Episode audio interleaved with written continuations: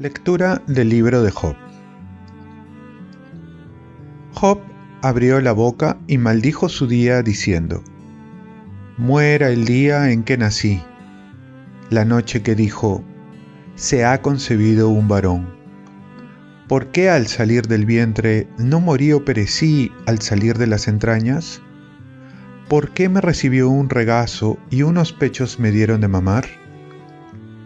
Ahora dormiría tranquilo descansaría en paz, lo mismo que los reyes de la tierra que se alzan mausoleos, o como los nobles que amontonan oro y plata en sus palacios. Ahora sería un aborto enterrado, una criatura que no llegó a ver la luz. Allí acaba el tumulto de los malvados.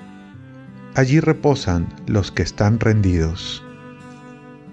¿Por qué se da luz a un desgraciado y vida al que pasa en amargura, al que ansía la muerte que no llega y escarba buscándola más que un tesoro, al que se alegraría ante la tumba y gozaría al recibir sepultura al hombre que no encuentra camino?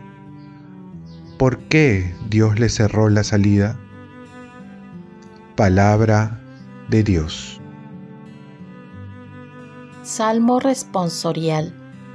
Llegue hasta ti mi súplica, Señor. Señor, Dios mío, de día te pido auxilio, de noche grito en tu presencia. Llegue hasta ti mi súplica. Inclina tu oído a mi clamor. Llegue hasta ti mi súplica, Señor porque mi alma está colmada de desdichas y mi vida está al borde del abismo. Ya me cuentan con los que bajan a la fosa. Soy como un inválido. Llegue hasta ti mi súplica, Señor.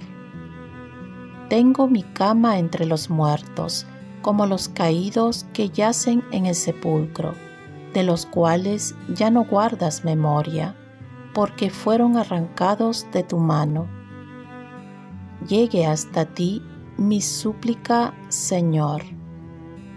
Me has colocado en lo hondo de la fosa, en las tinieblas del fondo. Tu cólera pesa sobre mí, me echas encima todas tus olas. Llegue hasta ti mi súplica, Señor.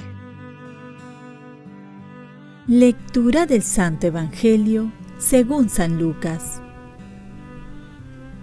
Cuando ya se acercaba el tiempo de ser llevado al cielo, Jesús tomó la decisión de subir a Jerusalén y envió mensajeros delante de él. De camino, entraron en un pueblo de samaritanos para prepararle alojamiento, pero no lo recibieron porque se dirigía a Jerusalén. Al ver esto, Santiago y Juan, discípulos suyos, le preguntaron, Señor, ¿quieres que mandemos que caiga un rayo del cielo que acabe con ellos? Él se volvió y les respondió, y se fueron a otro pueblo. Palabra del Señor. Paz y bien. La perfección no consiste en la multitud de cosas hechas, sino en el hecho de estar bien hechas. San Vicente de Paul. Seguimos viendo la diferencia entre la forma de pensar de los discípulos y la de Jesús. Mientras los primeros se dejan llevar por el orgullo, la soberbia, la impaciencia, al ver que son rechazados por los samaritanos, los discípulos piden fuego que caiga del cielo para consumir a los samaritanos. ¿Cuántas veces nos identificamos con los discípulos cuando nos ofenden, nos humillan, nos niegan algo o nos contradicen. Jesús nos enseña otro camino, rechazando toda violencia. Nuestro camino siempre será el de devolver bien por mal y no dejarse llevar por la venganza, sino caeremos en el círculo vicioso de la agresión. Jesús simplemente opta por otro camino. La manera de conquistar los corazones nunca va a ser por la violencia. Decía un autor que el corazón no le pertenece al que lo rompe, sino al que lo sana.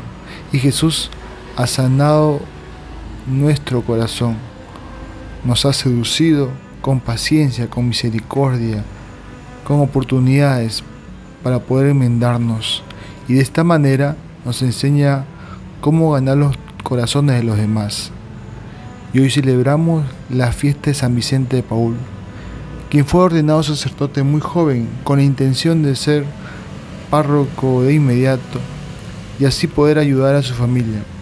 En 1613 inicia una experiencia y al descubrir las deplorables condiciones de la vida de los campesinos y del clero parroquial, así como las deficiencias con las que eran atendidos, vuelca su experiencia en una evolución espiritual que lo lleva a una decisión irrevocable, dedicar su vida sacerdotal no a la promoción social de su familia, sino a la evangelización y redención de la población campesina y a la formación de los sacerdotes.